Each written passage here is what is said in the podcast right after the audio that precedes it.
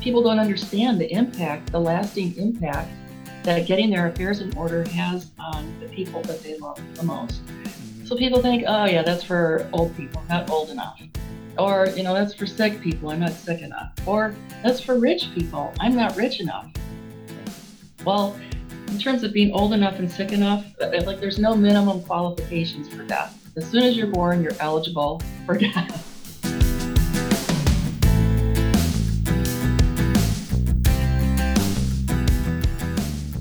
Welcome to Getting Money Right, a show dedicated to helping you achieve financial freedom through education and inspiration so you can be freed up to pursue your true life's purpose. And I'm so excited about this episode where we get to spend some time with our friend Dawn Pruchniak. You know, in episode 26 and 27, we talked all about estate planning and we walked through the legal side and some of the jargon and the important things that you need to have in place. But Dawn brought to our attention some of the really practical and operational needs. The, the things that when you're talking to your car mechanic, you don't necessarily care all about the fluids, but you want to know that your car is drivable and you want to feel comfortable and confident that when you're on the road, everything is going to work right. And so she walked us through her personal story and helping how she helps people on a day to day basis, getting others ready for those practical moments with operational excellence in the area of planning for your end of life. So, Dawn, welcome to the show. And if you don't mind, would you just start with a little bit of your story? Well, first of all, let me just tell you, I, am married. I have uh, just one set of triplets. I live in Crystal Lake, Illinois, which is about 45 minutes northwest of O'Hare, about 30 minutes south of the state line of uh, Wisconsin and Illinois. And um, if you had told me 10 years ago that what I would be doing all out with complete passion is helping people get their affairs in order to avoid unnecessary pain when a loved one passes, I would have thought, man, what a bad way to end a career. it sounds like the boringest thing in the world. And that's what I thought all this stuff was, was completely boring. Until it'll be seven years ago this December. Uh, we were getting our, our kids ready for college and planning for what that was going to look like.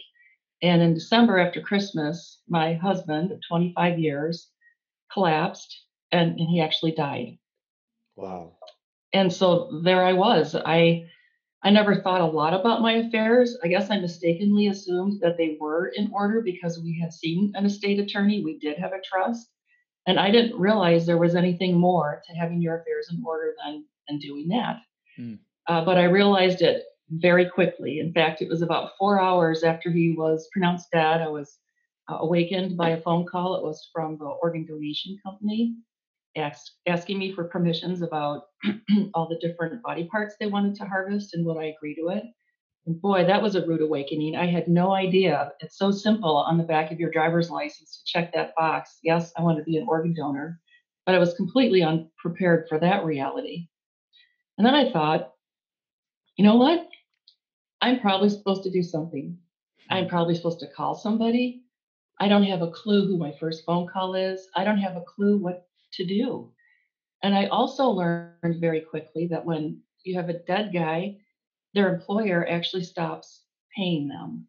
I was completely unprepared for the phone call from the overpayment overpayment department because my husband had been paid through the 31st of December he died on the 29th, and I got a call saying, "Boy, we're so sorry your husband died, but you owe us money. Uh, we paid him, so you need to pay us back." And so the reality of trying to operate my own affairs, and the fact that I couldn't because I didn't know what was going on, I didn't know where stuff was. I didn't know when I did find stuff if I found everything. And once I found stuff like the trust and some financial documents, I didn't really know what they meant. I didn't have a handle on my own life to know, okay, my husband is now dead, and I know that my income is going to be this. I know that I'm not going to lose money. I know that I'm not going to bust any family relationships because things are are messy. And that's my experience. I had a very messy experience. I had, actually had like an A minus outcome, is what my attorney says, but the process was an F. And so I think Managing the death of a loved one, like a spouse, is a huge enough life change to do without trying to figure out all the legal, all the financial, all the digital, uh, and making all the phone calls to get things going just takes a lot of time. And it's stressful because in the position when when somebody has died, every transaction that you make is an emotionally loaded one. Mm-hmm. It's not, oh, I'd like to change the uh, ComEd bill uh, into my name because my husband's dead. It's, yeah. These are hard conversations and they're hard transactions because it, it takes a long time to get all this stuff done. And on top of that, there's a pressure to get things done as quickly as possible because that dead guy's identity is now subject to identity theft and identity fraud. Yeah. So you don't want to introduce any more problems than you already have after a death. It gets complicated.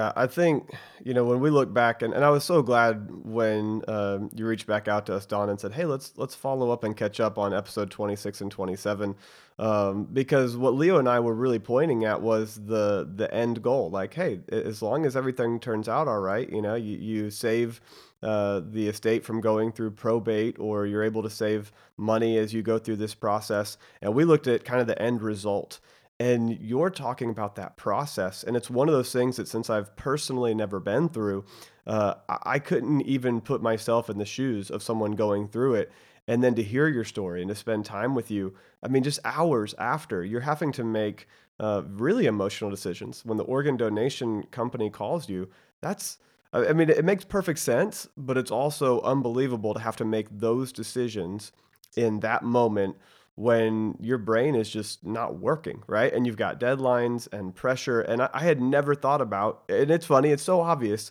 but your your spouse's employer stopped sending paychecks. And in your case, they even wanted some money back because they had paid for time that hadn't been worked yet. I mean, that's, I understand there's an HR function to that, but wow, have a heart, people. I mean, it's just, it's unbelievable. But these are the things that people experience and so uh, so i just i think it's i think i'm so glad that we're getting into the process versus just the outcome because i think that if we can work with and set up our listeners with a better process it's going to make their life a lot easier when they deal with the passing on of a loved one.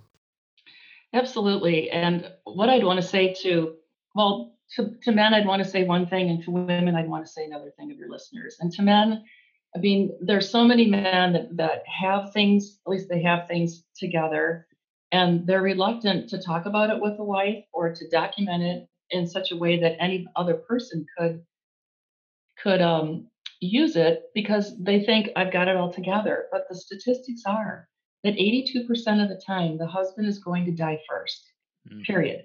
And when you're dead, you don't get a last phone call. It's a pretty severe mm. ending. The communications are done permanently forever.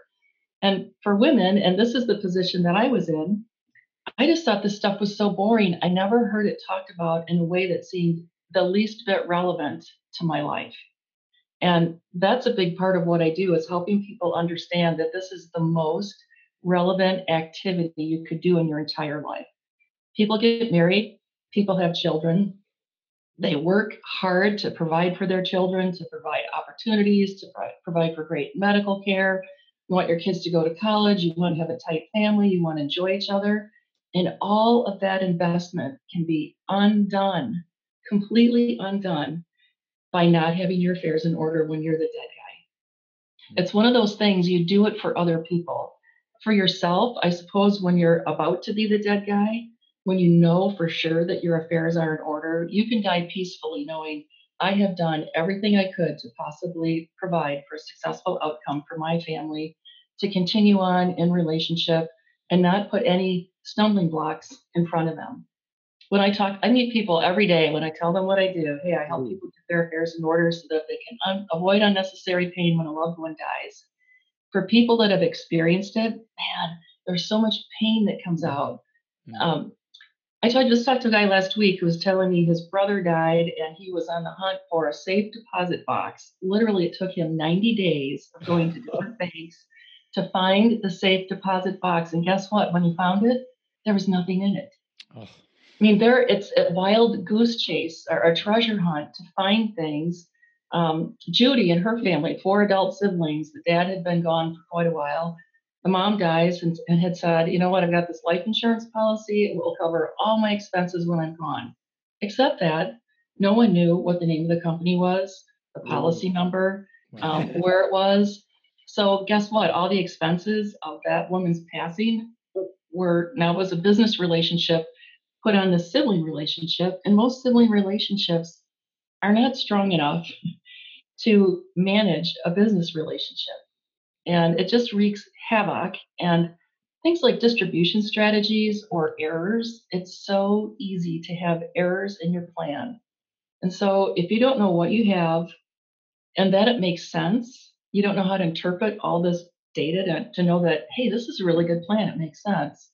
It's probably not a good plan and it probably doesn't make sense. And somebody's going to pay a heavy price, maybe for the rest of their lives, going into generations of grandkids not knowing each other and just mm. really splitting families apart forever. It's a really powerful thing to do. Absolutely. Well, Dawn, I know that you're passionate about this because primarily because you had to go through it and you realize the pain that you had to endure and the difficulty of trying to set your house in order after your husband's passing.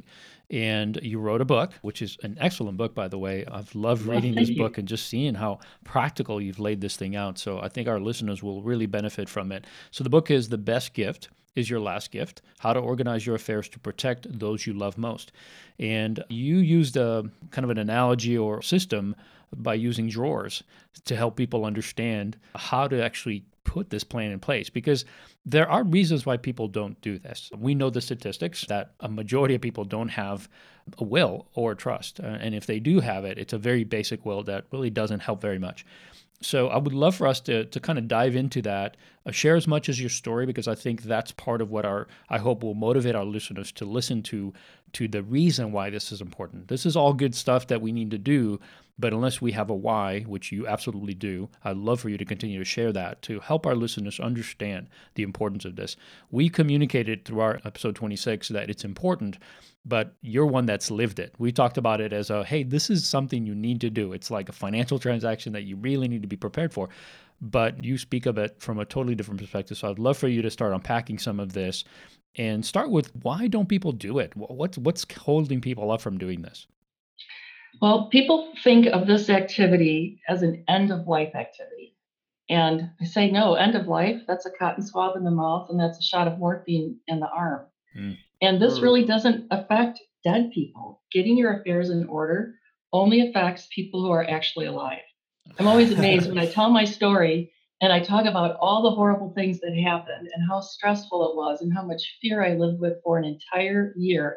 For me, it was before everything was settled. And they go, oh, yeah, end of life. I'm like, I'm alive. This has affected me and I'm alive and I'm going to be alive until I'm dead. I, I think I'll probably be around for another 30, 35, 40 years. And people don't understand the impact, the lasting impact that getting their affairs in order has on the people that they love the most. Mm-hmm. So people think, oh, yeah, that's for old people, I'm not old enough. Or, you know, that's for sick people, I'm not sick enough. Or that's for rich people, I'm not rich enough. Right. Well, in terms of being old enough and sick enough, uh, like there's no minimum qualifications for death. As soon as mm. you're born, you're eligible for death. and when you get sick, it's a really hard project to tackle. When you're sick, you're probably busy just trying to get well. You're, I mean, when you're sick, you don't even paint your family room or something like that. You're not going to tackle your affairs. It's you're trying to survive. Right. And people think, oh, you know, rich. You know, here's a couple interesting statistics. If your if your estate is worth over $100,000, which is pretty easy to do, and you have only a will, your estate will go through probate. And back in the 80s, you know, we didn't have as much money as we have now. So most people are in the probate category unless they mitigate it with a different tool like a trust. Mm-hmm. But also in the old days, I mean, there weren't IRAs, there weren't pension or qualified in, um, investment plans. That only came about in the 70s. Mm-hmm. So a lot of us boomers didn't grow up thinking about beneficiaries and managing things.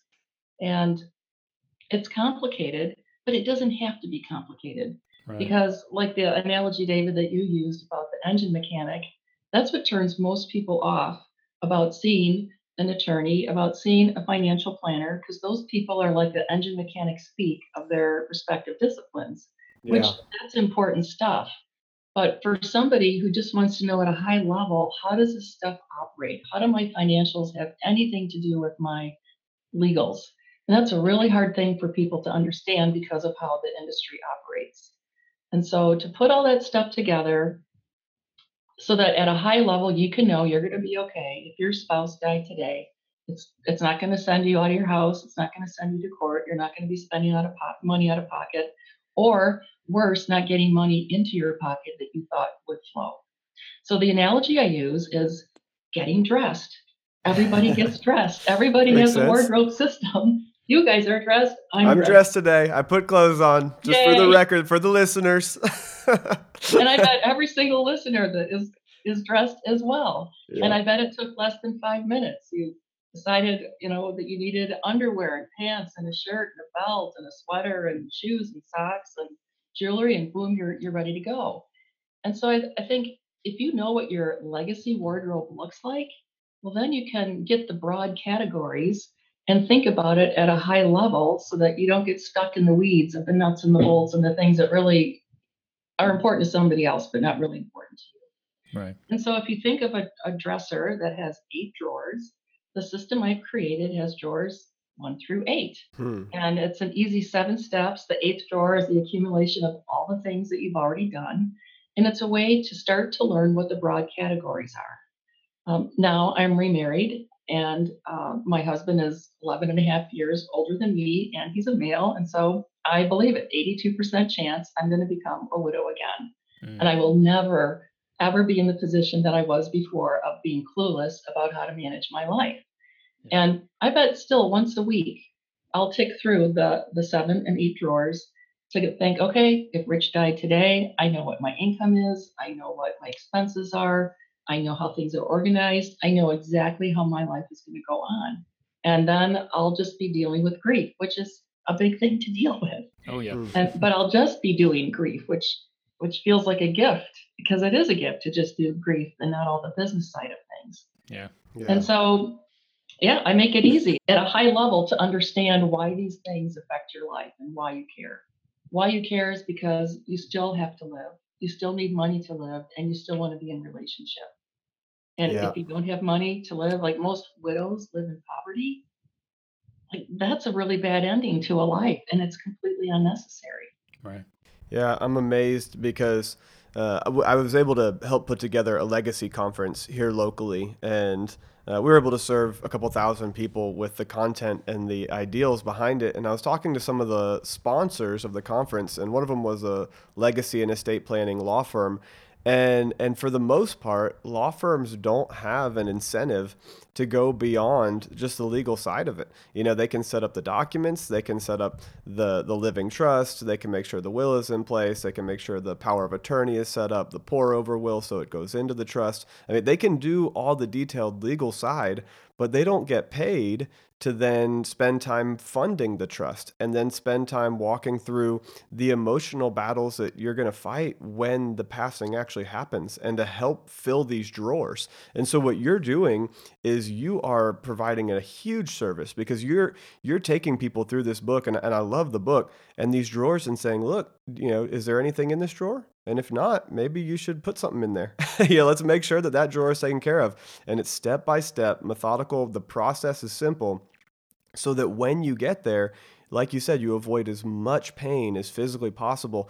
And, and it's just an interesting area because there's not a lot of people who have a vested interest in making sure this works well for you. Even people that you pay, even professionals, most of the time don't have a vested interest in making sure that your process works great for you. And so it's important that every person take the time to learn this, not just for themselves, but for their loved ones. And and as soon as I began going through your book and spending time on this, I began going to my parents and saying, "Okay, how do we do this process together?" Because I want to understand what you want. I want to understand what the desire of your heart is uh, for this process when it comes one day. And I want to make sure that that your wishes are fulfilled and that that the family that you want taken care of is taken care of and the ministries or charities that you want to pour into are poured into because I want your legacy to be served well going beyond just your passing. And so I just this is such a an unmet need and I love that we're taking the time to go through this. Um, so one of the things that I noticed as I began this journey is just that there's a really difficult time of discovering kind of what you have and where it is. Uh, there's there's literally like, okay, I know I need a plan for this. I know I have a lot of stuff, but I need to take time to figure out what that stuff is and not just physical things, but like really practical things like the deed to your house and your 403b or your 401k and your IRA and, and where that goes. So, so Dawn, walk us through a little bit of that just discovery process. Yeah, it's it's funny how we accumulate things through our whole life, and because we're not thinking that this all needs to be together, because someday, when we're the dead guy, where you start is you have as, as the surviving guy, the life guy, to get any benefits or to have to have any of the things that you plan for work, you actually have to call each of the companies that hold each of these. I hate the word assets because it still is kind of a technical term. So I want to just talk about anything that you own. We think of having things, but we actually own them. So when you have an IRA or 401k or a life insurance policy, whatever, you're the owner. And when you're the dead guy, you want to pass it off to somebody else who's not the owner. And because that's who you're going to provide for. And so, step one of my program is creating your master list of assets because those are the first, second, third, fourth, and fifth phone calls you'll be making because your income's going to stop on a dime. And the only way you're going to get any benefit is by actually contacting these companies and they're going to send you a package and you're going to have to send fill out this package and send a death certificate and that can take in my case when my husband died he was an ibmer that's where i met him hmm uh, there was a backlog of dead ibmers at the time they said it's going to be 60 to 90 days before this gets processed wow 60 to 90 days fortunately i had a stash of cash that saw me through but if i didn't i would I would have been calling people, dialing for dollars, asking for help. Yeah. I mean, it's it's a big. You'd have no idea how long it's going to take. So to know, I have, you know, I have one thing, I have three things, I have ten things. I'm working now with a client who has about forty things. Wow. So that's forty different things to track down and make sure that things are going to work right.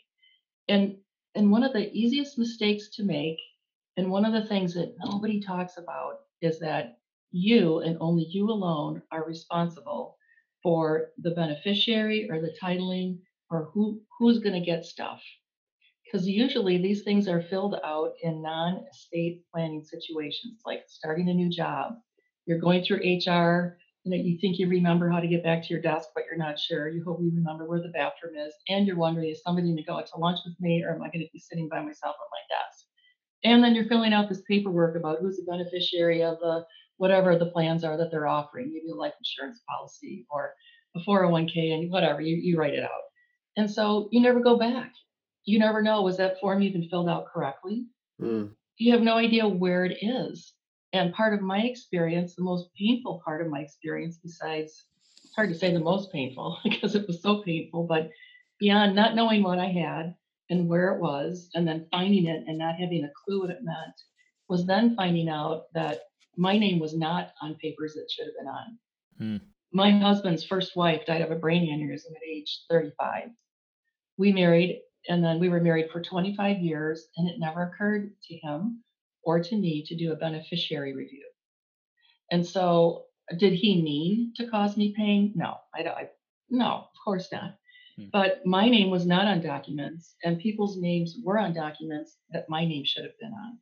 And so that's the kind of thing that can cause hurt feelings. Everybody has their own view of, oh, this was meant to be versus, oh, this is a mistake. Right. Wow. And that's that's one of the easiest ways for families to get blown up and they're innocent mistakes. For instance, maybe one of you even got uh, a life insurance policy as a young person, perhaps before you were married, just starting to do your plan. Maybe you listed a brother or your parents as a beneficiary. Well, then you get married and then you have kids and life gets busy and goes on. And let's say you're the dead guy and never went back to revisit those documents. I have worked with people, women that they'll look, now my husband has a life insurance policy, but his brother is going to get the money, not me or my family.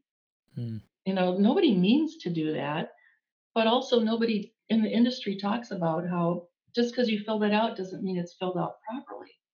Um, my husband had a 401k. I got the number. I applied for the, the benefits package, and um, I get four letters in the mail one to each of my kids and me. And I thought, I don't know what this means, but I'm pretty sure it's not going to be good. and the beneficiary form had been not filled out correctly. All four of our names were on that first line as primary, which mm. means here I was at 55 years old, three quarters of the money that we had worked together to save for retirement, I would have only 25%. Mm. Now, things worked out for me. My kids were 18 years old, which means that they had to legally disclaim it back to me, which means I had to hire an attorney. What if what if I didn't have a good relationship with my kids? One of them could have said, "Forget it, forget it," and just yeah. like that, there's no recourse whatsoever. Yeah, it's frightening. Yeah. I went through a lot of frightening things, and it's it's so not worth it. I mean, it's kind of a pain in the butt to go and collect all this stuff, but it's the same thing that somebody's going to do after you're dead.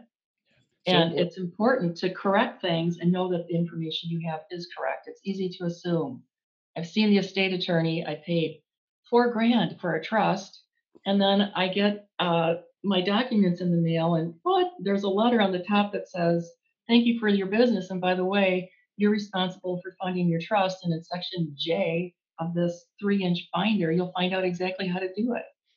And people say to me all the time, well, wait, I, I paid the attorney. Do I have to actually do something? Because once you pay that check and you're done, you think, I'm done. But there's a lot of people with trust that are absolutely worthless because there's absolutely nothing inside of it. So anyway, back to my my first form, which um, it's so smart because not only do you list all of your assets, and you list the phone number and you list the policy number or the account number, but you're all going to also going to list in the last column who are the beneficiaries, who is this thing titled to. So at a glance, you can see all of your assets, who they're going to go to, if they're in a trust, if they're not in a trust.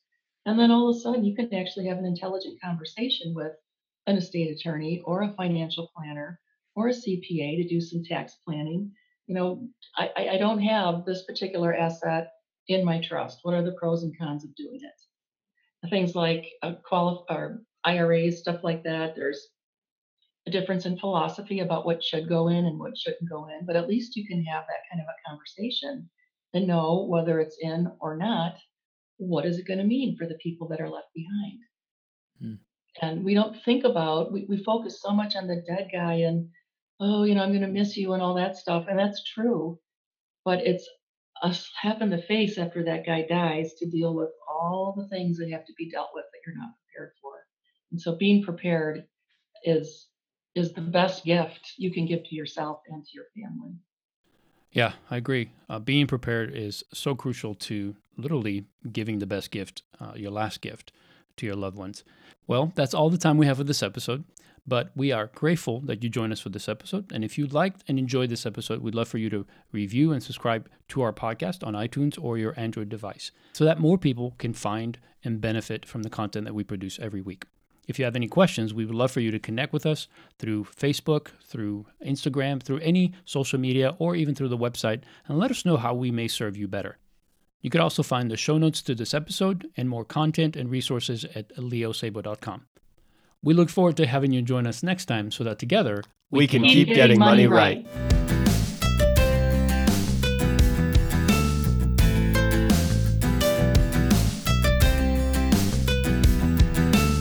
I bet still once a week I'll tick through the, the seven and eight drawers to think, okay, if Rich died today, I know what my income is, I know what my expenses are, I know how things are organized, I know exactly how my life is going to go on.